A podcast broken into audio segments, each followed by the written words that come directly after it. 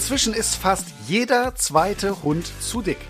Was vielleicht bei dem einen oder anderen Hund putzig aussieht, ist ein wirklich dickes Problem, was wir Hundebesitzer nicht auf die leichte Schulter nehmen dürfen. Denn Übergewicht begünstigt bei unseren Hunden verschiedene Krankheiten und führt dazu, dass die Lebensqualität erheblich abnimmt und sie zum Teil dadurch auch ein viel kürzeres Leben haben.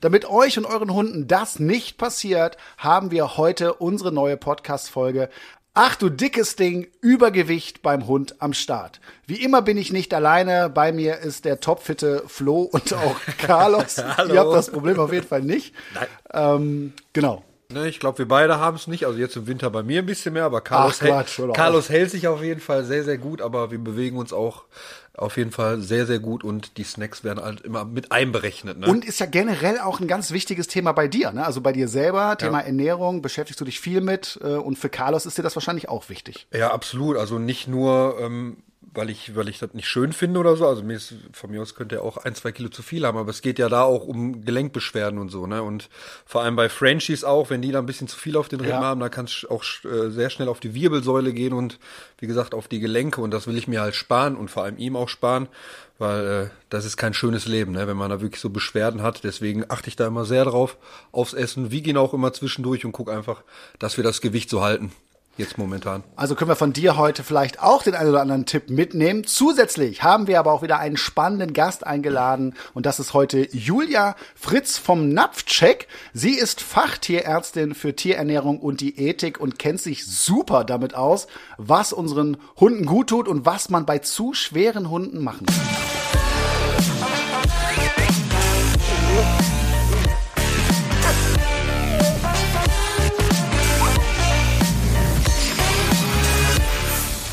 Sag mal, Flo, sind dir eigentlich schon viele dicke Hunde beim Gassigehen über den Weg gelaufen? Ja, definitiv. Ich habe schon einige gesehen, wo ich mir dachte, oh, da ist äh, auf jeden Fall zu viel drauf und da müsste was getan werden.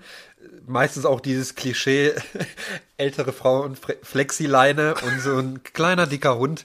Ähm, das bestätigt sich schon oft, weil ich glaube, das liegt daran erstmal, dass natürlich äh, viele kein Nein sagen können, wenn der Hund da mal steht und so ein bisschen am Betteln ist und dass viele einfach äh, viel zu wenig Bewegung mit dem Hund haben und dass sie den auch meistens dann irgendwie an der Leine nur mitfinden und den auch gar nicht mal irgendwie spielen und rennen lassen und dadurch halt auch kein Kalorienverbrauch da ist. Ne? Ja. Ich muss auch sagen, ich sehe das äh, immer wieder und ich habe teilweise schon Fälle gehabt, wenn ich dem Auto unterwegs war, äh, wo ich fast angehalten wäre oder den Tierschutz gerufen hätte. Ey, das geht gar Ja. nicht. Da hast du Hunde, die können kaum noch laufen. Ne? Also da müssen die Besitzer warten, weil der Hund einfach so fett ist, also richtig Ja, fett. ich hatte schon einen quasi, muss ich kurz erzählen, da da ist der Bauch schon fast auf den Boden gegangen, Ja. ne? weil er auch nicht so lange Beine hatte, aber es war einfach komplett ungesund. Ne? Hey, und absolute Tierquälerei. Und ich verstehe das nicht. Ich meine, äh, als, als Besitzer siehst du das doch. Also du, du musst doch merken, dass es dem Hund nicht gut geht, dass der nicht gut Luft bekommt, dass der sich ganz schwerfällig bewegt. Und äh, da, da muss man doch was gegen tun. Ne? Das fragt man sich dann oft, aber es wird Gründe geben, warum es trotzdem so häufig passiert, wenn man sich die Zahlen dazu anschaut. Das ist ja erschreckend. Ja, jeder zweite Hund ist schon echt äh, extrem, ne? Also damit hätte ich nicht gerechnet, muss ich ganz ehrlich sagen, als ich die Zahl gehört habe. André, du hast ja sehr, sehr viel Kontakt mit Hunden, vor allem in der Hundeschule. Ähm, würdest du sagen, da gibt es so einen Trend bei den Hunden, dass es jetzt mittlerweile mehr sind als früher, die Übergewicht haben? So wie es vielleicht bei den Menschen auch ist, da geht ja auch die Tendenz immer zu mehr Übergewicht. Kann ich so tatsächlich nicht sagen. Ich hätte sogar eher gedacht, äh, dass es jetzt mittlerweile auch auf dem Futtermarkt äh, mehr gesündere Geschichten gibt und es dadurch vielleicht sogar besser ist. Aber ich kenne einige zu dicke Hunde. Und was mir vor allen Dingen auch immer wieder auffällt, ist, dass viele Leute ein falsches Verständnis oder einen falschen Blick für ihren Hund haben. Wenn man da die Rippen sieht, dann denken viele, oh Mensch, der ist viel zu dünn, da muss noch was drauf. Und dem ist nicht so, sondern das muss bei bestimmten Rassen auch genauso sein. Und da fehlt oft eben der Blick und dann sind die Hunde zu dick, bekommen zu viel. Und das ist natürlich dann am Ende auf jeden Fall auch ein Problem. Was würdest du sagen, kann man dagegen machen aus Trainersicht? Also es gibt ja wahrscheinlich da mehrere Faktoren, die man beachten kann. Ja, also das erste ist, du brauchst eine Übersicht äh, über die Ernährung deines Hundes. Es gibt ja immer noch viele, die dieses All you can eat machen. Weißt du, da wird immer der Napf einfach nur aufgefüllt. Du weißt gar nicht, was hat der Hund am Ende des Tages gefressen. Dazu kommen dann noch die Leckerchen auf dem Spaziergang und da werden ja auch oft so relativ Sachen, ungesunde Sachen rausgezimmert. Ja. Äh, und dann gibt's noch vom Tisch was und die Reste noch abends. Äh, und man kennt das ja. Ne? Und am Ende des Tages hat der Hund einfach da einen, einen krassen Kalorienüberschuss.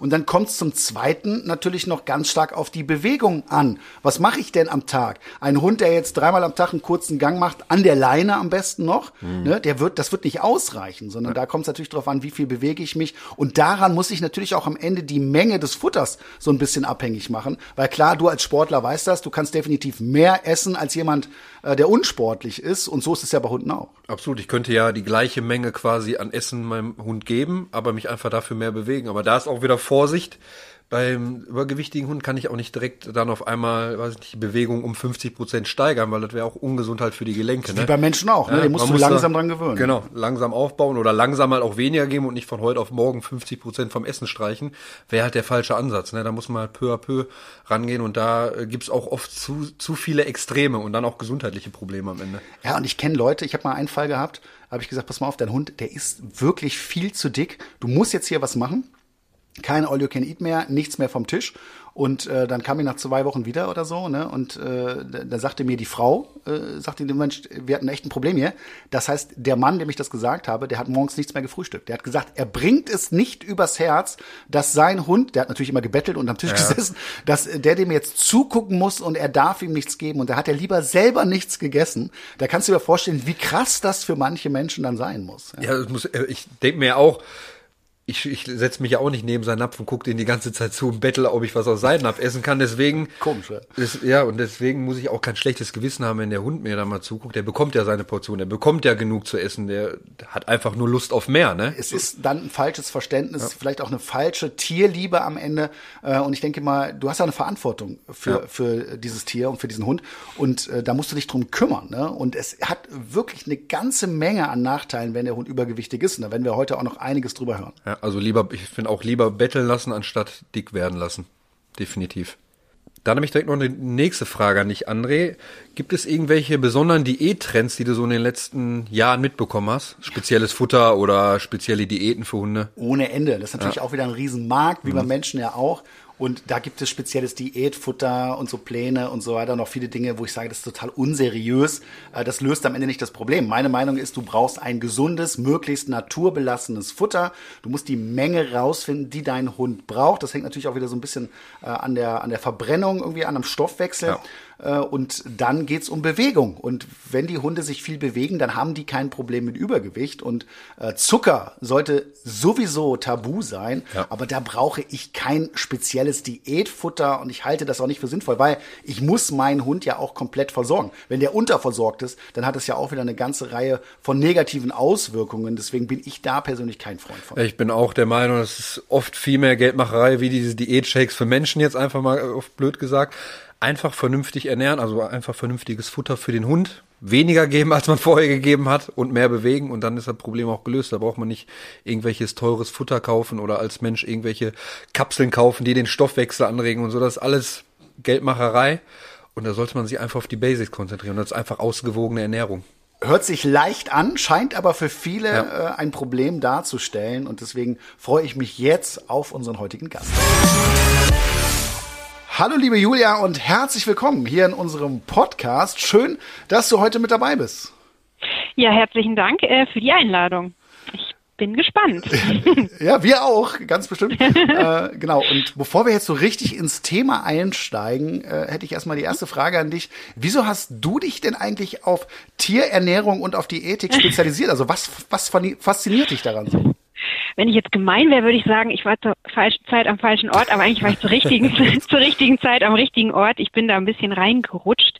Äh, ich fand im Studium das Thema grundsätzlich immer schon gut, wobei ähm, ja die, die Vorlesungen nicht immer die allerspannendsten waren, muss man fairerweise sagen, aber ich finde das Thema Ernährung sehr nahbar und sehr greifbar. Und äh, auch im, im tierärztlichen Alltag ist es ein wahnsinnig breit gefächertes Themengebiet, weil wir gerade im Bereich der Diätetik, also für die kranken Tiere, in ganz äh, viele verschiedene äh, Felder reinschauen können und unterstützen können. Und ich finde auch so im Kontakt mit dem Tierbesitzer, es ist einfach das im wahrsten Sinne täglich Brot sozusagen oder täglich Futter, was ja der Tierbesitzer gibt und das heißt, man hat da auch, äh, sage ich mal, finde ich schon auch einen, einen ganz, also einen schönen Wirkungskreis, weil man tatsächlich im Alltag des Tieres auch im besten Falle natürlich was Positives dann bewirkt und äh, insofern ist das mein absolutes Lieblingsthema. Ich mache das gefühlt schon immer ewig und ich werde auch nicht müde, muss ich sagen, das äh, immer weiter zu machen. Es ja. wandelt sich. Ich finde es wahnsinnig faszinierend, äh, wie man sich das vorstellt, ne? wie, wie unser Stoffwechsel funktioniert, was Nahrung kann, macht und wie vielfältig das ist. Also finde ich ja unfassbar faszinierend. Macht ja. Spaß man, man merkt es sofort. Und äh, man muss ja sagen, es betrifft halt auch wirklich viele. Ich merke das ja auch in meinem Alltag als Hundetrainer. Das ist ein Riesenthema. Und ja. äh, es gibt ja auch eine Studie, äh, die besagt, dass inzwischen fast jeder zweite Hund übergewichtig ist. Kannst du das aus deinem Alltag bestätigen? Wie ist da deine Einschätzung? Äh, leider nicht aus meinem Alltag, weil wir müssten viel mehr Beratungen für übergewichtige Hunde haben, als wir es tatsächlich haben. Aber es ist definitiv richtig, was du sagst. Da gibt es die verschiedensten Untersuchungen aus Deutschland, auch anderen Ländern. Und wir sind, also du kannst es grob, wie du sagst, äh, jedes zweite Tier ist, ähm, ist zu dick. Punkt. Braucht man auch nicht schönreden, es ist so. Und unsere Wahrnehmung hat sich auch tatsächlich verändert. Also klassisches Beispiel ist der Labrador, der idealgewichtig ist, wird von allen angesprochen, Mensch, der Hund ist viel zu dünn. Ja, und wir haben bei uns in der Beratung, ähm, da haben wir eher mit dünneren Tieren zu tun, weil da offensichtlich mehr Ängste bestehen.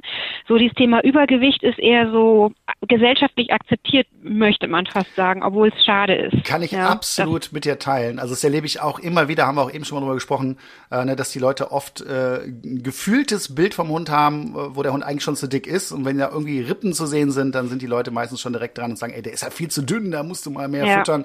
Und das ja. ist natürlich dann unter Umständen schade.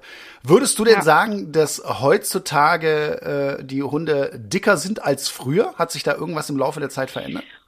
Wow, das äh, ja, es werden auf jeden Fall mehr. Also das äh, kann man definitiv sagen, wenn man jetzt ältere Studien sich anschaut, also wo vielleicht auch in einer, in einer Hundepopulation äh, Gewichte erfasst werden, dass es definitiv zunimmt. Also es ist die gleiche Wohlstandserkrankung könnte man sagen, wie bei Menschen auch. Also oder Zivilisationskrankheit nennt man das, glaube ich. Ne? Mhm. Zu wenig Bewegung, äh, zu nah oder zu nahrhafte Kost. Das betrifft ja Mensch und Tier gleichermaßen, was natürlich auch dem geschuldet ist, dass wir so eng mit unseren Hunden zusammenleben, unseren Alltag mit den Hunden teilen, sie als Familienmitglieder ansehen, den besten Kumpel und so weiter und so fort. Das heißt, äh, sie sind leider dann auch nicht davor gefeit, ähnliche Probleme zu entwickeln. Ja. Wobei man ja sagen muss, ne, dass der Mensch ja hier äh, das entscheidende der entscheidende Faktor ist, weil der Hund nicht allein zum Kühlschrank geht und auch nicht allein spazieren. Im besten der Fall nicht. Ja. genau. genau, im besten Falle nicht. Äh, das heißt, der Mensch hat hier äh, hat hier den den den ganz entscheidenden Punkt und ich kann das alles persönlich nachvollziehen ziehen, auch warum, wieso, weshalb es dazu kommt. Und das ist auch ein schwieriges Thema. Es ist mit schlechtem Gewissen verbunden, es ist unangenehm und ne, ja, kennen wir alle. Aber letztlich muss man ja sagen, die Motivation des Besitzers, was Gutes, äh, gut um sein Tier zu sorgen. Und manchmal ist halt auch mein neuer Lieblingsspruch, das Gegenteil von gut ist gut gemeint, könnte man jetzt hier auch im wahrsten Sinne äh, anbringen, weil ein, ein ne, Liebe geht durch den Magen, also es wird ja Futter auch zur Kommunikation verwendet, um dem Tier was Gutes zu tun. Wir können ja keine Gespräche führen, also zumindest keine in zwei ja, Richtungen. Total, ne? total. Und, äh, und das ist halt, irgendwie ist das, ist das bizarr, dass es so ist. Ich glaube, ja, die, die Menschen lieben das einfach, Hunde zu füttern. Ne? Das ist, ja, äh, ist irgendwie in uns drin. Auch. Wir machen das total gerne. Ich mache es auch ja. gerne, muss ich ehrlicherweise sagen. Ja, ich auch. Ja, wer macht das nicht? Man kann es ja trotzdem auch trotzdem steuern. Ich hätte ja persönlich gedacht, dass in den, in den letzten 10, 15 Jahren äh, die Futterindustrie sich einfach in, in die Richtung nochmal bewegt hat, dass es, Nein. Äh, äh Nein. dass Nein. es, ne?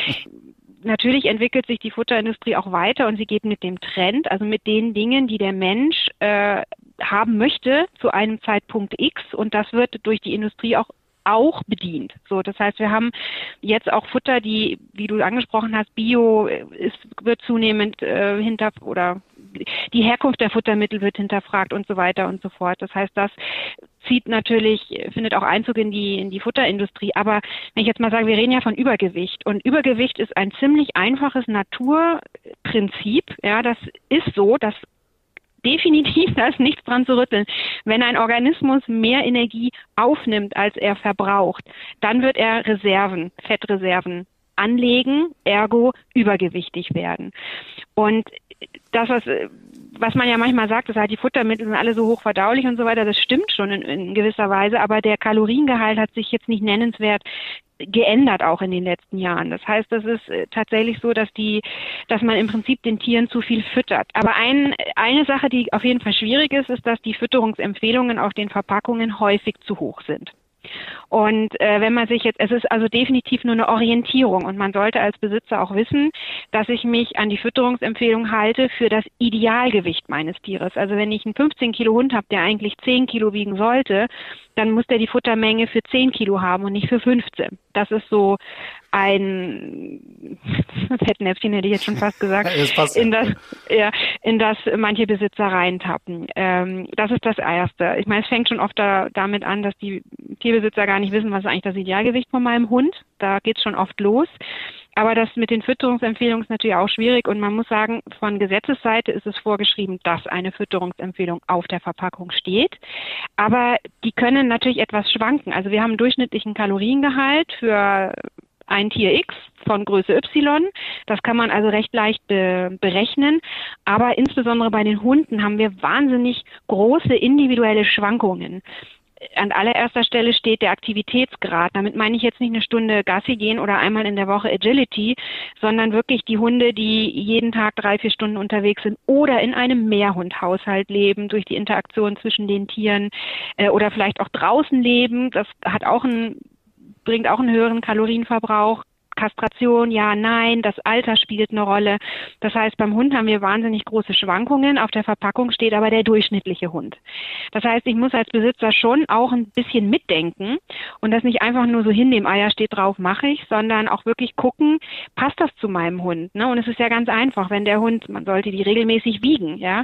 Äh, wenn, wenn der Hund dicker wird, dann kriegt er zu viel, wenn er zu dünn ist, kriegt er zu wenig. Also es ist also ein ganz, ganz einfaches Prinzip letztlich. Eigentlich ja. einfach, trotzdem haben ganz viele Hundebesitzer da ein, ein Problem ja. mit. Jetzt werden sich wahrscheinlich ja. viele fragen, äh, ja, ich weiß gar nicht genau, was ist jetzt das Idealgewicht äh, genau. von, von Carlos zum Beispiel.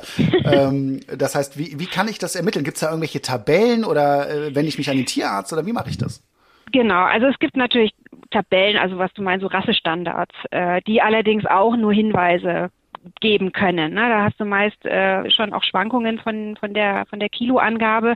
Und dann gibt's natürlich auch Rassen wie der Labrador, der äh, eine Showlinie hat, eine Sportlinie. Das heißt, das variiert auch sehr stark. Ja, ja. Man kann immer seinen Tierarzt fragen, weil der Tierarzt hat natürlich durch den täglichen Kontakt, dass er so viele Tiere sieht, äh, auch ein gutes Augenmaß. Und kann das äh, dann auch ganz gut da Hilfestellung geben. Ähm, was man auch machen kann als Besitzer jetzt, ist sozusagen die, die Tastprobe. Also wenn ich jetzt meinem Hund über den Brustkorb streiche mit leichtem Druck, dann sollte ich die Rippen fühlen können. Wenn ich da mit meinem Finger tief reinbohren muss und auf die Suche gehe und vielleicht trotzdem nichts finde, dann ist zu viel.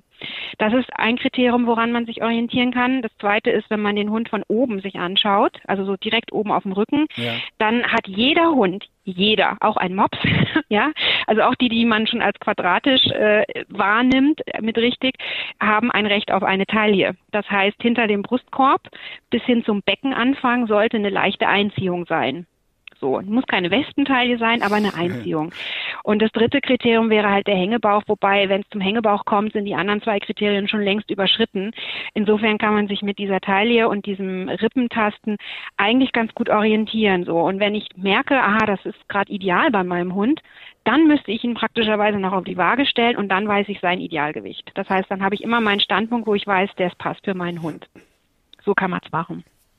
Zum Beispiel. Sehr gut. Das heißt, wenn ihr da gerade zu Hause seid, dann äh, probiert das doch mal bei eurem Hund aus. Schaut mal nach. Zum Thema Stoffwechsel, äh, da kann ich noch was Interessantes zu erzählen. Ich hatte früher zwei Border Collies, die sogar verwandt mhm. waren. Ja, also mhm. äh, wirklich gleiche Voraussetzungen. Und äh, der eine, äh, da war es so, dass ich äh, eigentlich noch nicht mal das zu empfohlene Futter oder die Futtermenge geben durfte, weil sonst hat er sofort mhm. zugenommen, war zu dick. Und der andere hat mhm. fast das Doppelte bekommen, weil er einfach viel mhm. aktiver war ne, und einen mhm. ganz anderen Stoffwechsel ja. hatte.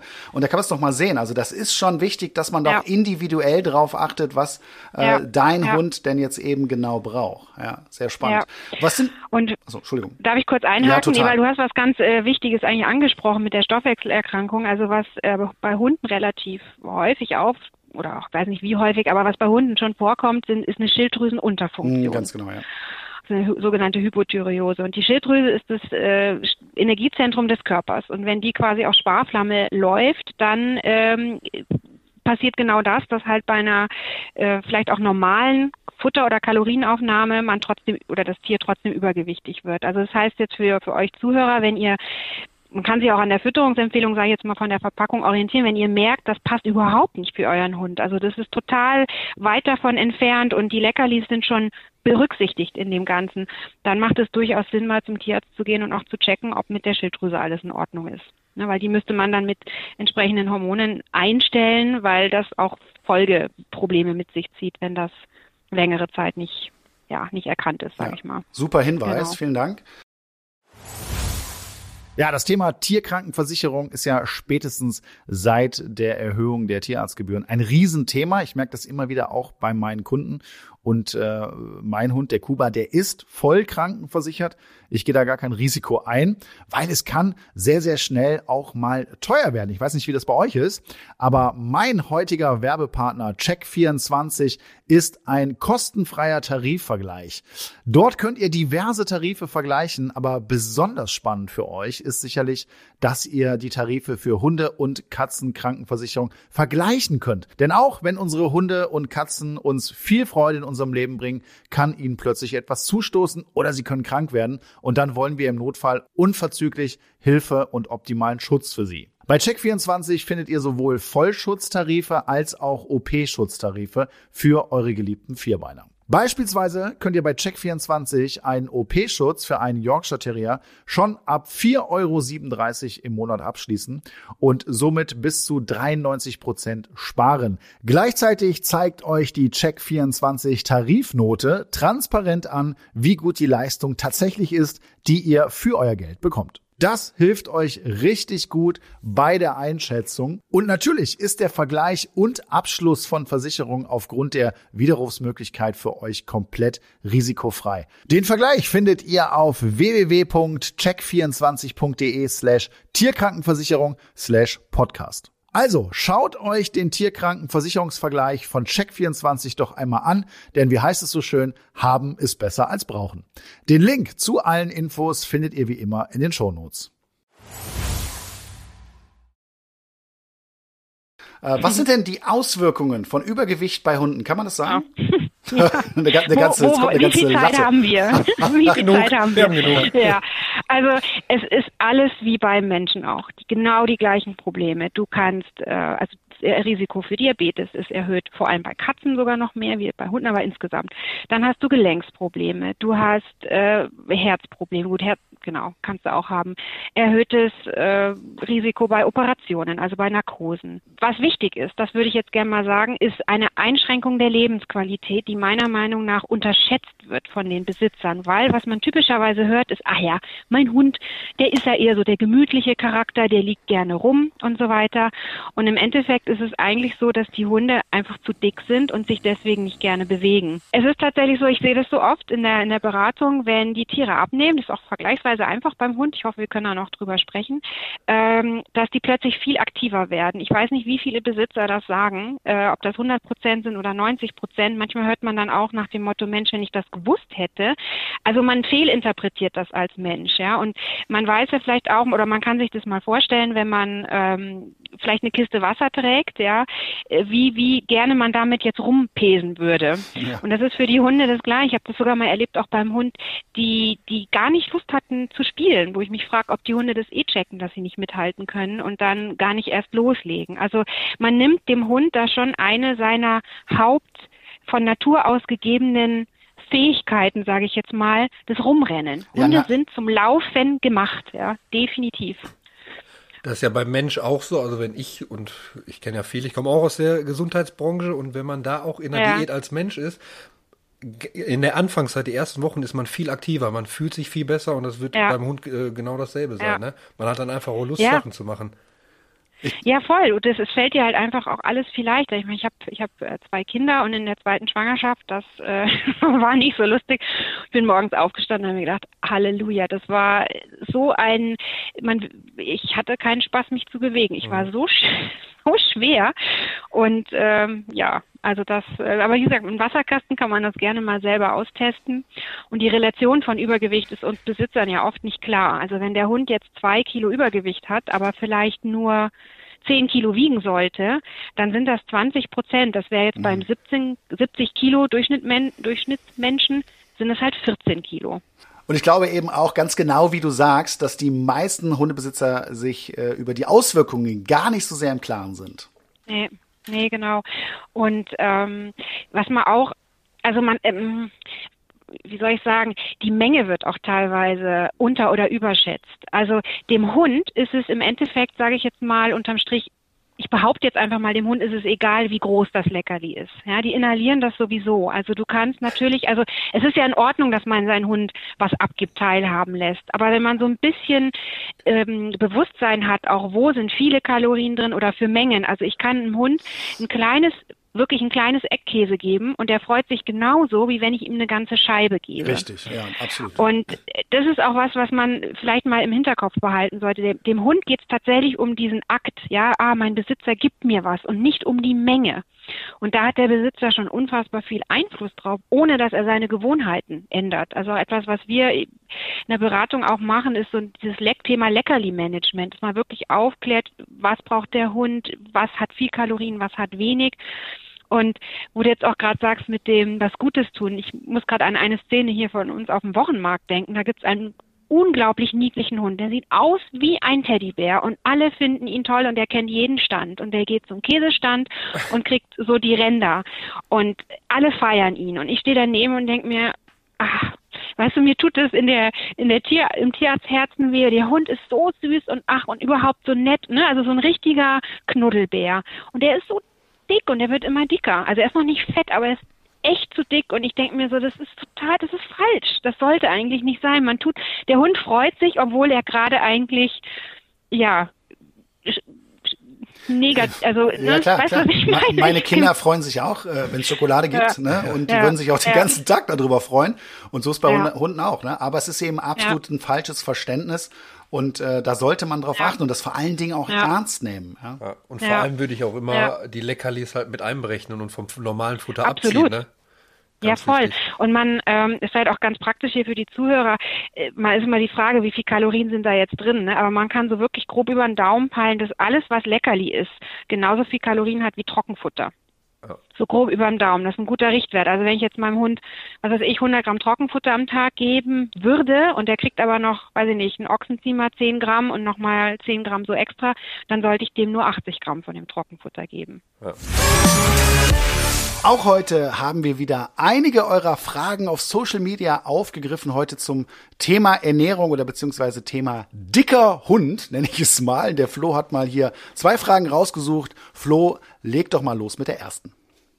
Der Michel fragt, unser Welpe hat einen Riesenhunger. Laut Angabe auf der Packung wären 140 Gramm optimal, aber Sky reicht es nicht. Bin schon am überlegen, das Futter zu wechseln.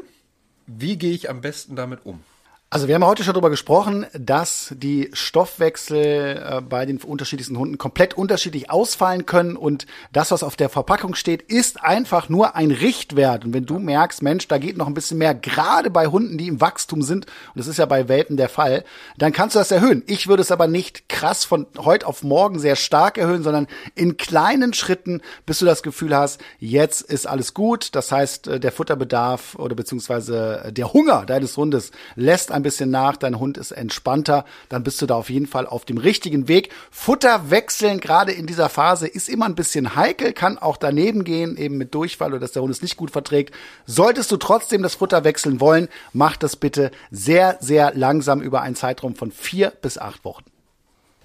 Dann kommen wir zu der zweiten Frage. Kevin schreibt, Hallo, ich gebe meinem Hund jeden Tag einen Kauartikel. Ist das gut für ihn oder eher weniger gut?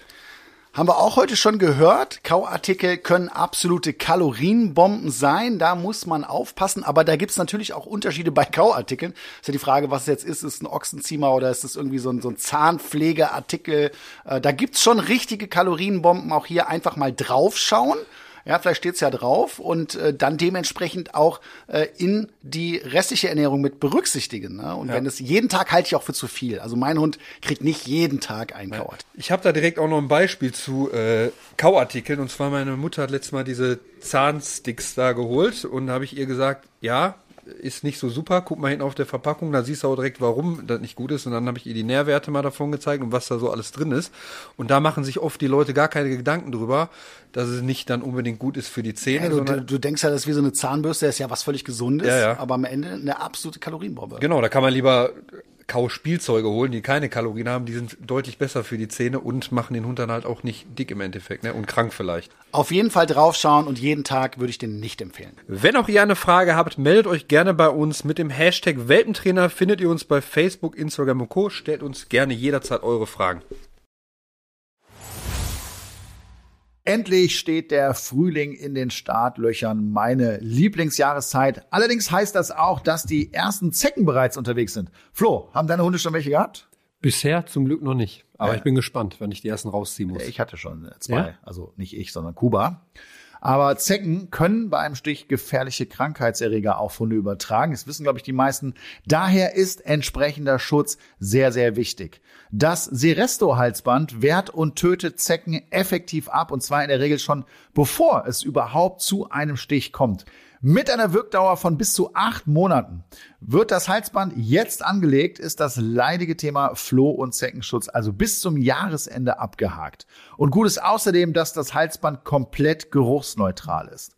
Seresto wurde 2023 von Hund, Katze, Maus, dem Haustiermagazin, zur Top-Haustiermarke Deutschlands in der Kategorie Floh- und Zeckenmittel gewählt. Und wo bekommt ihr Seresto? Das Halsband ist in Online-Apotheken und Tierarztpraxen erhältlich. Weitere Infos findet ihr auf www.seresto.de. Flo und ich haben eben schon über Diättrends bei Hunden gesprochen und uns sind da ja schon einige absurde Trends auch begegnet. Was hältst du davon? Es gibt ja so spezielle Diätfutter, also das heißt, der Markt gibt ja einiges her. Du meinst wahrscheinlich so wie in, im Humanbereich so Low Carb und, und wie man dann diese verschiedenen Diäten nennt, oder? Das bestimmt mittlerweile auch wie, schon. Bei wie so Shakes für Menschen und dann nur irgendwie Futter für Hunde. Was es gibt, sind Leitfutter. So. Leitfutter ist aber nicht so streng definiert wie Diätfuttermittel zur Reduzierung von Übergewicht. Das heißt, ein Leitfutter ist jetzt nur äh, herstellerbezogen, sage ich mal, das äh, und ist auch nur eine Empfehlung, dass der Hersteller sein Leitfutter oder die Sorte als Leit bezeichnet, die circa 15 Prozent weniger Kalorien hat als seine anderen Sorten. So, das ist Light. 15 Prozent ist nicht wahnsinnig viel und bedeutet auch, dass das Leitfutter von Hersteller Y so viel Kalorien haben kann wie das normale Futter von Hersteller Z mhm. zum Beispiel. Also da ist nicht, da gibt's keine genaue Definition dahinter. Also das reicht auch in der Regel nicht auf Light umzustellen, damit die Tiere tatsächlich Gewicht verlieren. Es kann helfen, um Übergewicht vorzubeugen. Aber um Gewicht zu verlieren, das, das funktioniert tatsächlich so gut wie nie. Und diese Diätfuttermittel, die haben, das ist tatsächlich auch, das gibt es bei Menschen so jetzt glaube ich nicht, aber das ist äh, tatsächlich auch gesetzlich sehr klar definiert, welche Eigenschaften dieses Futter haben muss, um diese Indikation, diesen besonderen Ernährungszweck zu erfüllen. Und das heißt, das Futter muss eben einen verringern oder einen geringeren Energiegehalt haben, es muss eine hohe Nährstoffdichte haben, es müssen bei diesen Futtern auch tatsächlich die Kalorien, also die, der Energiegehalt deklariert werden. Das trifft auf andere Futtermittel nicht zu. Das sind so Besonderheiten. Früher gab es das in erster Linie äh, bei, wurde es über Tierärzte vertrieben, ganz, ganz früher. Mittlerweile sind wir da schon weit von entfernt. Also man kriegt solche Futter auch in den in, im, im Handel. Und für den Besitzer kann man halt wirklich entscheiden, wenn da explizit draufsteht Diätfuttermittel, dann ist das tatsächlich eins, was diesen Kriterien entspricht. Die haben auch einen höheren Ballaststoffgehalt, das gehört auch noch dazu. Also da ist quasi die Zellulose mit drin. Ja, mhm. kann man auch äh, an der tatsächlich sehen, wenn man sich da mal die Zusammensetzung anschaut des Futters. Da taucht eigentlich immer Zellulose auf und meistens sogar etwas weiter vorne in der Zutatenliste. Sehr interessant. Genau. Gibt es etwas, worauf ich besonders achten muss, wenn mein Hund zu viel wiegt? Äh, wiegt? Ich mach's nochmal. Gibt es etwas, worauf ich besonders achten muss, wenn mein Hund zu viel wiegt? Ich denke da zum Beispiel an Gelenke schonen oder vorsichtig mhm. an Bewegungen ranführen. Was würdest mhm. du dazu sagen? Ja, absolut. Also auch hier kann man nur wieder in die gleiche Kerbe schlagen. Den größten Gefallen bei Gelenksproblemen tut man dem Tier, wenn man ihn auf Diät setzt.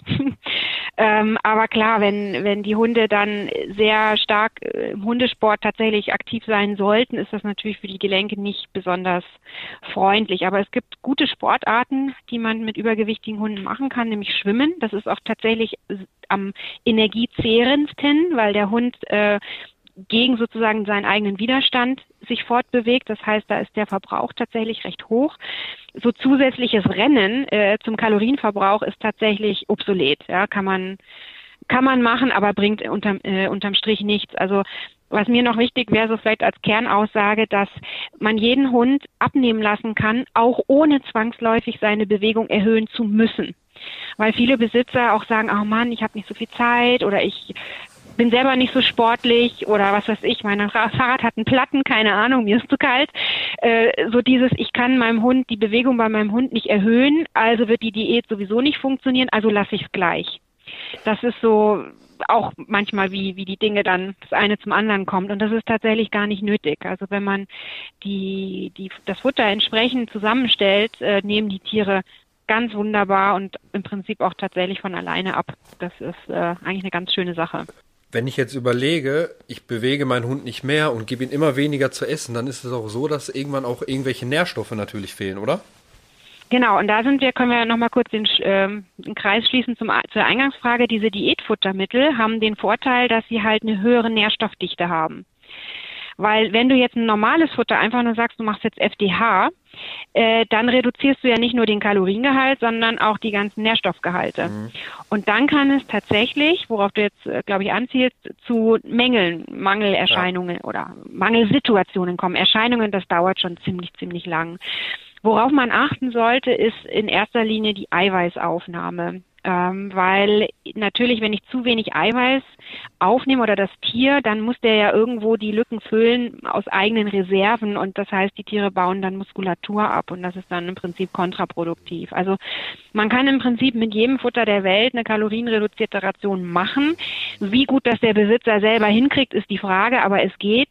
Ähm, aber so als, als Richtwert, dass man auch mal vielleicht mal eine Vorstellung hat, dass man muss ähm, sozusagen die Kalorienmenge auf 60 Prozent Prozent des normalen äh, Bedarfs reduzieren, damit tatsächlich Fettreserven ähm, angezapft werden. Das ist beim Menschen genau das Gleiche. Diese tollen äh, Zeitschriftendiäten, sage ich jetzt mal, die ja auch für eine Woche meistens gut funktionieren, das sind alles so 900.200 Kalorien Diäten mhm. und ein Mensch braucht 2.000 Kalorien im Schnitt. Das heißt, da sind wir auch bei den 60 Prozent. Also es ist das gleiche Grundprinzip. Und beim Hund ist es aber im Prinzip viel, viel einfacher, weil wenn ich als Mensch, oder das ist auch das, was ich dann in der Beratung mache, oder ich sage, es lohnt sich eigentlich, weil man kann genau schauen, welchen Ablauf hat der Tierbesitzer, welches Futter hat der, was frisst der Hund gerne, welche Möglichkeiten gibt es und so weiter. Und dann mache ich daraus eine passende, kalorienreduzierte, ausgewogene Ration und kann trotzdem natürlich auch schauen, was, was braucht der Besitzer als Leckerli, in welchen Situationen gibt er was, was braucht der Hund. Und dann kann man da ein sehr schönes Päckchen draus schnüren, sage ich jetzt mal. Und dann muss der Besitzer tatsächlich nur abwarten, bis sein Hund das Idealgewicht hat. Das, das, das, das, das funktioniert immer. Das ist total sicher, nur dahin zu kommen. Das ist sozusagen die, die Hürde oder das Schwierige. Wir können ja mal davon ja. ausgehen, dass der Hund noch gar nicht übergewichtig ist. Ja? Wie mhm. sollte die Ernährung dann optimalerweise aussehen, um Übergewicht zu vermeiden? Also das, das, das Wichtigste ist im Prinzip, dass die, die Kalorienaufnahme an den Bedarf des Hundes angepasst ist. Wenn das erfüllt ist, dann wird er nicht dick. Außer vielleicht dann später irgendwann im Alter, ja, dass dann einfach durch den Alterungsprozess sich körperliche Veränderungen ergeben und man muss dann die Futtermenge anpassen. Also man sollte grundsätzlich sein Tier schon regelmäßig wiegen. Also erste Hausaufgabe wäre, was ist überhaupt das Idealgewicht meines Tieres? Zweite Hausaufgabe wäre, den Körper vom Hund mal abzufühlen, um so ein Idee zu haben, wie die Speckschichten verteilt sind. Ja, ist mhm. natürlich auch rassebedingt unterschiedlich, ganz klar. Und das dritte wäre dann, dritte Hausaufgabe, den Hund regelmäßig wiegen. Und ob man das jetzt alle Vierteljahr macht oder einmal im Monat, das muss jeder dann selber sehen. Aber damit hat man dann halt wirklich ein gutes, ähm, äh, gute Kontrolle letztlich, dass es nicht aus dem aus dem Ruder läuft aus Versehen. Ja, verständlich. Ist ja ein schleichender Prozess, ja, das merkst ja. du ja nicht. Das erleben wir jeden Sommer. Wenn wir die Badehose rausholen, denkt man sich, oh verdammt, oder wie auch immer. Ne, den, die Wechsel Winter-Sommer-Klamotten gibt es, glaube ich, viele, die sich denken, oh, das war letztes Jahr anders. Also man merkt das ja nicht so von heute auf morgen. Das ist ja alles ein schleichender Prozess. Deswegen ja. nehmen natürlich verständlicherweise auch viele Tierbesitzer das gar nicht wahr. Also da kann man gar keinen Vorwurf machen. Nee, vor allen Dingen, ne? sie sehen den Hund ja auch ständig. Ja, Eben. Und da fällt ja, das einfach ja. gar nicht auf. Ne? Worauf Ganz muss genau. ich denn bei der Futterwahl achten? Da gibt's ja nun mal wirklich auf dem Markt mittlerweile oh zigtausende Sorten und für jede Rasse und für jedes Alter was. Äh, hast du da noch ein paar Tipps für unsere Zuhörer, worauf man im Kern achten sollte? Genau. Also äh, vorausschickend kann ich sagen, es gibt nicht das eine Futter, was für jeden Hund irgendwie passt, sondern individuell gibt es natürlich die beste Lösung. Und ich finde, das steht so auf drei Säulen. Das erste ist, muss dem Hund schmecken. Das ist ganz wichtig. Er muss es gut vertragen. Ja, ähm, dann sollte es auch für den Besitzer umsetzbar sein. Ne? Also es bringt nichts, wenn man jetzt sagt, oh, du musst deinem Hund das Futter selber zubereiten oder ihn barfen oder so und der kann das gar nicht oder hat vielleicht kleine Kinder im Haus oder wie auch immer, passt nicht zum, zum Besitzer, sage ich mal. Das ist auch wichtig. Und aus tierärztlicher Sicht muss es bedarfsgerecht sein. Und äh, das heißt, es sollte wirklich die, die ganze Nährstoffpalette in ausreichenden Mengen haben. Das sind so die, die drei Säulen, auf denen es steht. Und im Prinzip entscheidet der Besitzer, was für ihn das Beste erscheint. Ob er ein, ein Fertigfutter nehmen möchte, ob er ein Trockenfutter nimmt oder ein Dosenfutter oder ob er das mischt oder ob er das vielleicht mit frischer Kost mischt. Also wir haben auch in der Beratung hier wirklich alles. Ja, es gibt Besitzer, die kochen, es gibt Besitzer, die barfen, die geben viel Fleisch, wenig Fleisch, manche sogar gar kein Fleisch. Ähm, mischen, also das ist, man kann da nicht ähm, tatsächlich so den Pauschaltipp machen, weil auch der Futtermarkt ist ja eher ein Fütterungsdschungel geworden in den letzten 10, 15 Jahren. Man kennt sich ja kaum noch aus. Also ich weiß nicht, wie viele Beratungen wir nur in der Richtung machen, um überhaupt mal zu erklären, wie erkenne ich denn jetzt ein gutes Futter oder nicht. Und wir haben ja vorhin schon so ein bisschen über diese gesetzlichen Deklarationen gesprochen. Das gibt es auch für das Standardfutter. Ein Alleinfutter muss per se sollte, ja, muss, also weil es rechtlich, rechtlich so definiert ist, alle Nährstoffe enthalten. Und da gibt es leider zunehmend Firmen oder viele Firmen, die sich da nicht so richtig dran halten. Wie viel Zeit sollte ich einplanen, bis mein Hund wieder Normalgewicht hat? Es gibt ja diese Crash-Diäten so bei, bei Menschen, ne? Gute äh, Frage. Wie, wie ist das bei Hunden? Gute Frage. Hängt davon ab, wie, wie viel Übergewicht er hat ja. Aber es gibt Richtwerte, das ist auch das Schöne an der Tierernährung, es gibt so viele Zahlen und Richtwerten und Formeln und so weiter. Ideal ist es, wenn pro Woche zwischen ein und zwei Prozent vom Körpergewicht quasi abgenommen werden, mhm. runtergehen. Und wenn man das weiß, davon ausgehen, kann man sich dann quasi selber ausrechnen, wie viele Wochen oder Monate es dauert, bis der Hund äh, tatsächlich sein Zielgewicht erreicht hat. Was ich hier noch wichtig finde, auch zu sagen, auch vielleicht für die Besitzer, also meiner Erfahrung nach ist ein langfristig erfolgreiches Diätmanagement, nenne ich es jetzt mal, nur dann wirklich erfolgreich, wenn auch die Besitzer gewisse Sachen verstehen. Weil es ist wie bei uns Menschen auch, den Jojo-Effekt gibt es. Wenn ich mich jetzt vier Wochen lang zusammenreiße, aber dann wieder ganz normal das mache wie bisher, dann nehme ich wieder zu und wahrscheinlich sogar schneller und noch mehr. Das ist beim Hund genau das Gleiche. Das heißt, ich muss so ein bisschen oder idealerweise sollte ich ungefähr wissen, wenn ich jetzt einen Tag schlemme, ja, was ich dann, dass ich vielleicht am nächsten Tag eher einen Salat esse. Also ich sage jetzt auf Menschen bezogen, beim Hund natürlich auch. Es gibt da totale Kalorienbomben, gerade so Stichwort Kauartikel, ne, dass ich einfach weiß, wenn ich meinem Hund da jetzt die Woche mal zwei gegeben habe, dass ich dann vielleicht vom Futter mal einen Tag nur die halbe Portion nehme oder mehr Gemüse reintue, ja, so um das gleiche Volumen zu haben. Also so ein bisschen so auch ähm, ja, wie soll ich sagen, Aufklärung, ein bisschen Verständnis für, welche Futter haben viele Kalorien oder Leckerlis in erster Linie, welche nicht, damit es gar nicht mehr ähm, dazu kommt. Und man hat immer so diese Hürde, oh Gott, weil man es ja selber auch kennt. Ne? Ich meine, fast jeder Mensch behauptet jetzt einfach mal, hat selber schon mal versucht, Gewicht zu verlieren und weiß, wie mühsam das ist. Auch das ist so eine Hemmschwelle meiner Wahrnehmung nach, warum viele sagen, oh, nee, beim Hund ist es so einfach. Ja, wie gesagt, man braucht nur den Plan und dann muss man warten. Das ist eigentlich so die die einzige Hürde. Das ist, dass da Hunde sind da auch nicht so kopflastig wie wir, ach, jetzt hätte ich gern ein Stück Schoki doch, oder ne, oder irgendwie gesellschaftlich, ja, verdammt, jetzt kann ich heute Abend nichts trinken oder kein, ne, kein Bier oder was weiß ich, was man dann so, auf das man verzichtet da. Und ähm, vielleicht gerade ein bisschen den Faden verloren, wo wollte ich drauf hinaus? Ach ja, genau. Das ist, dass man sich schon klar sein kann, dass auch diese, sage ich mal, Einschränkungen oder diese Änderungen, die man macht, damit der Hund abnimmt, meistens ja wirklich zeitlich begrenzt sind.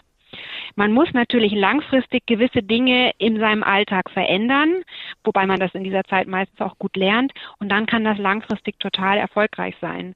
Und um vielleicht auch nochmal abschließend eine Sache zu sagen, die mir wichtig wäre, es ist viel einfacher, Übergewicht zu vermeiden, als es hinterher wieder loszuwerden.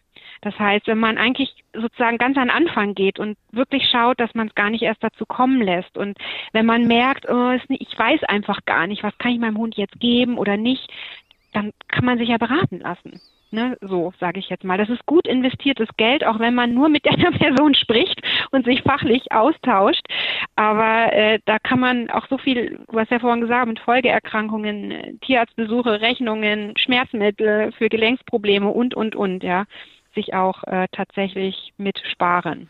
Also es macht auf jeden Fall Sinn, sich als Hundebesitzer mit dem Thema zu beschäftigen und die ersten Hausaufgaben, die wir von dir ja heute schon bekommen haben, äh, einfach mal zu machen ne, und äh, da bestimmte Themen zu klären. Und ich glaube, wenn das einmal alles eingestellt ist, dann läuft's ja auch und dann muss man sich vielleicht gar nicht mehr so viel damit beschäftigen. Das waren ja. schon mal richtig gute Informationen. Vielen Dank bis hierhin, Julia. Sehr, sehr gerne. In unseren heutigen Top-Tipps geht es um die besten Tipps, wenn dein Hund zu viel Kilos auf die Waage bringt. Und wir fangen gleich an mit dem ersten Tipp. Wenn ihr unsicher seid, ob euer Hund zu viel für sein Alter oder seine Größe wiegt, fragt einfach mal bei eurem nächsten Tierarztbesuch nach oder auch in der Hundeschule oder eben auch bei Ernährungsexperten. Wie zum Beispiel dir. Guter Tipp. ja, gerne. Sehr, sehr gerne.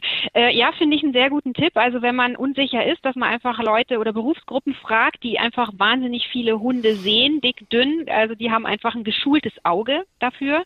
Oder dass man halt selber auch äh, den Hund mal abtastet und guckt, ob man da auf Fettpölsterchen trifft oder nicht. Das wäre ja schon mal ein erster Hinweis. Der nächste Tipp lautet, falls ihr euren Hund oder eure Hündin kastriert habt, kann es sein, dass sie danach an Gewicht zulegt. Habt da ein Auge drauf und passt gegebenenfalls die Ernährung an.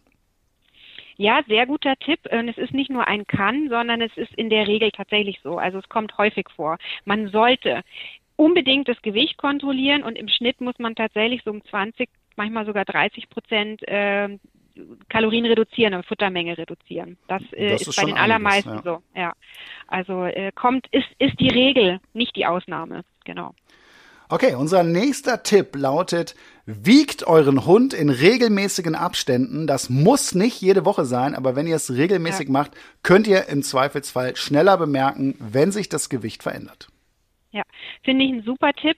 Äh, auch hier, man sollte vielleicht noch als Hinweis am besten immer die gleiche Waage nehmen, je nachdem, wie groß das Tier ist. Also die Personenwagen, so für kleine Hunde, das macht nicht so viel Sinn, weil die meistens zu ungenau sind oder die Hunde zappeln oder so. Äh, es gibt auch in, in, in, in Zoohandlungen teilweise Wagen, auch bei Tierärzten gibt es größere Wagen, die freuen sich auch, wenn der Hund einfach nur zum Spaß vorbeikommt, um sich mal kurz auf die Waage zu setzen. Also im Sinne von Gesundheitsprophylaxe würde ich jetzt einfach flächendeckend für meine Kollegen sprechen, dass sie doch da eher offen für sind und das gerne sehen. Ähm, Genau, und man hat halt, äh, wie du gesagt hast, ein gutes Maß, um frühzeitig eingreifen zu können. Und es ist auch tatsächlich viel leichter, Übergewicht zu vermeiden, als es hinterher wieder loszuwerden. Die einfachste Maßnahme ist das regelmäßige Wiegen. Genau, und dann kommen wir auch zu unserem letzten Tipp für heute und den finde ich auch ganz wichtig. Auch alle Leckerlis an die Größe des Hundes anpassen, weil da kann man ja auch eine ganze Menge falsch machen. Ja, absolut. Wir haben halt im Gegensatz zu uns Menschen bei den Hunden doch eine sehr große Körpergrößenbereich.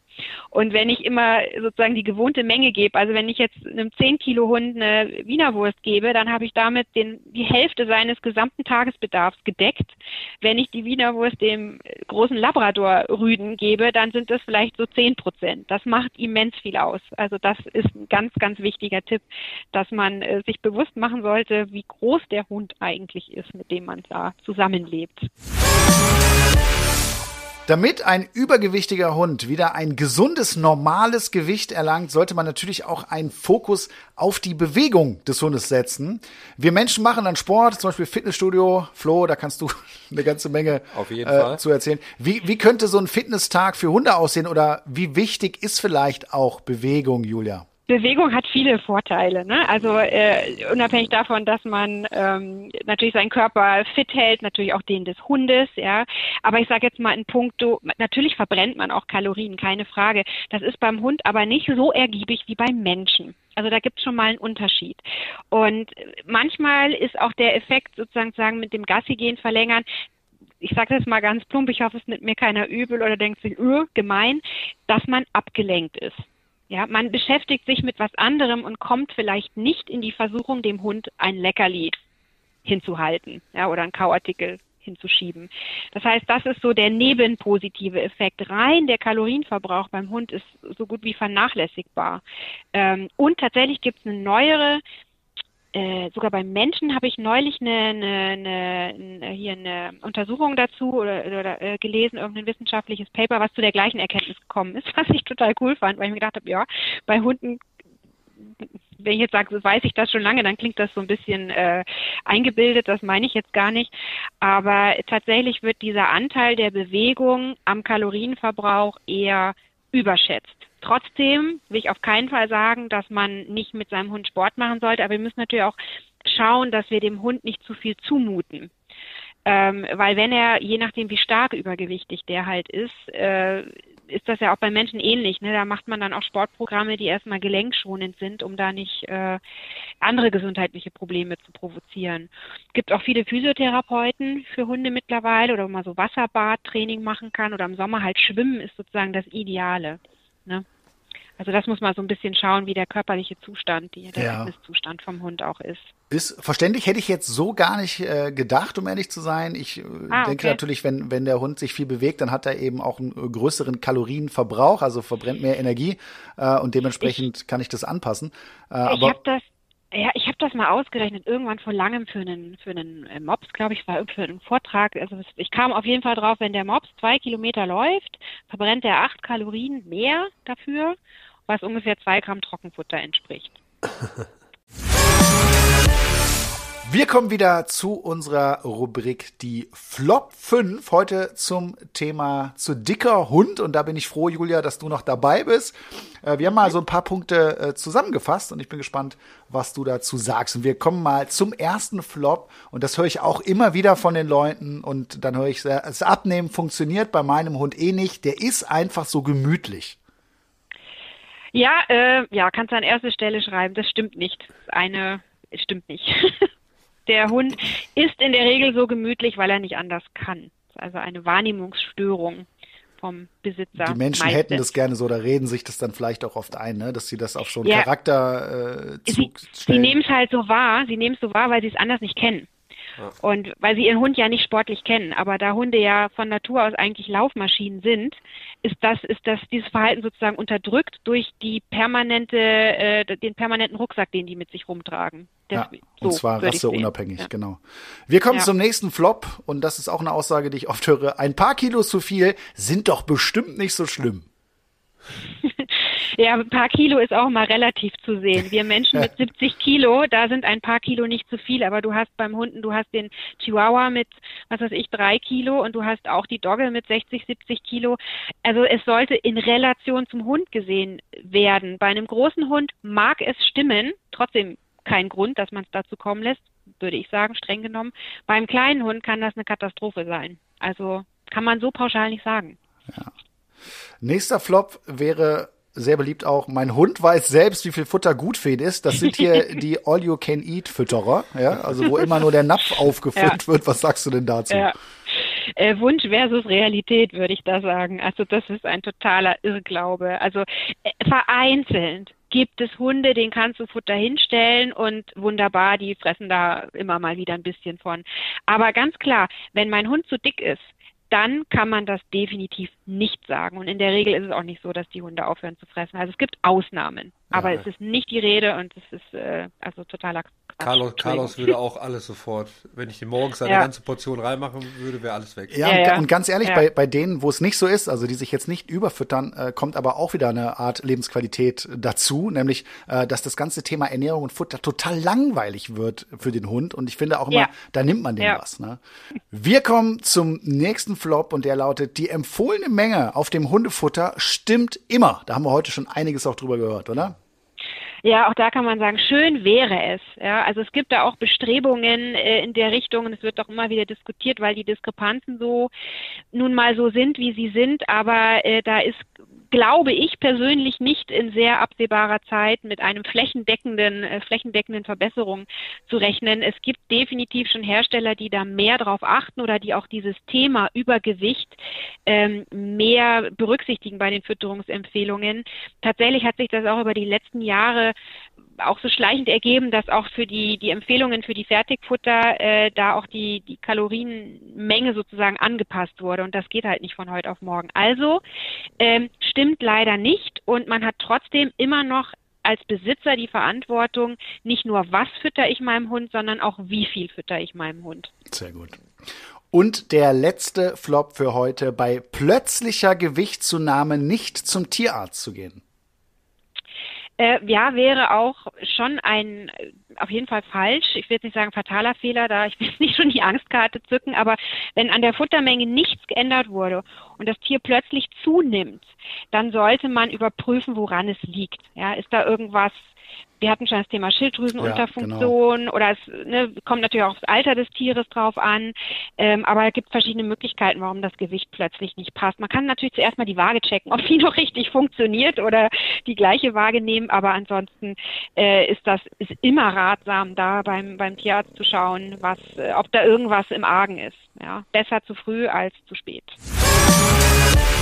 Das waren wieder einige Infos heute und ich habe heute auch was gelernt. Was mir tatsächlich nicht klar war, ist, dass die Bewegung bei Hunden äh, gar nicht so sehr ins Gewicht fällt, ja. wenn es ums Thema Übergewicht geht. Äh, hätte ich gar nicht gedacht. Was nimmst du mit, Flo? Ja, das ist auch das Erste, was ich mitnehme. Und das Zweite, ich muss von der Aussage vom Anfang auch revidieren mit dem Diätfutter. Wo ich Stimmt. gesagt habe, finde ich nicht ja. gut. Aber wenn ich es aus der Perspektive sehe, dass natürlich weniger Kalorien, aber die mehr Nährstoffe hat, anstatt ich das andere Futter reduziere, einfach nur um weniger Kalorien zu haben, aber auch weniger Nährstoffe, ist Diätfutter schon im Vergleich besser. Aber ich habe eher so von äh, diese diese Diätwunder gesprochen, die es auch bei den Menschen gibt, aber die gibt es, glaube ich, noch nicht bei Hunden und deswegen will ich da auch nochmal revidieren. Also Diätfutter kann sehr, sehr gut sein in Einzelfällen auf jeden Fall. Wir haben auf jeden Fall heute wieder einiges dazugelernt und ich hoffe, ihr auch. Flo, es ist wieder Zeit für ein kleines Spielchen. Heute geht's wieder darum, ich packe meinen Koffer in der Futter Edition. Erlaubt sind nur Begriffe, die mit dem Thema Hundefutter zu tun haben. Willst du anfangen? Ja. Gut. Es steht übrigens 16 zu 14 noch für dich. Okay, ich fange an. Ich packe meinen Koffer und packe ein eine Dose Nassfutter. Ich packe meinen Koffer und nehme mit eine Dose Nassfutter und ein Stück Rinderkopfhaut. Ich packe meinen Koffer, ähm, nehme mit eine Dose Nassfutter, Rinderkopfhaut und Trockenfutter. Ich packe meinen Koffer, sehr kreativ. Ich packe meinen Koffer und nehme mit eine Dose Nassfutter, ein Stück Rinderkopfhaut, Trockenfutter und ein paar Leckerlis. Ich packe meinen Koffer, nehme mit eine Dose Nassfutter, Rinderkopfhaut, Trockenfutter, Leckerlis und äh, Lachsöl. Sehr gut fürs Fell. Ich packe meinen Koffer und nehme mit eine Dose Nassfutter, ein Stück Rinderkopfhaut, Trockenfutter, Leckerlis, Lachsöl, weil es so gut für das Fell ist Und äh, zusätzlich äh, eine Packung Barf. Ich packe meinen Koffer, nehme mit eine Dose Nassfutter, Rinderkopfhaut, Trockenfutter.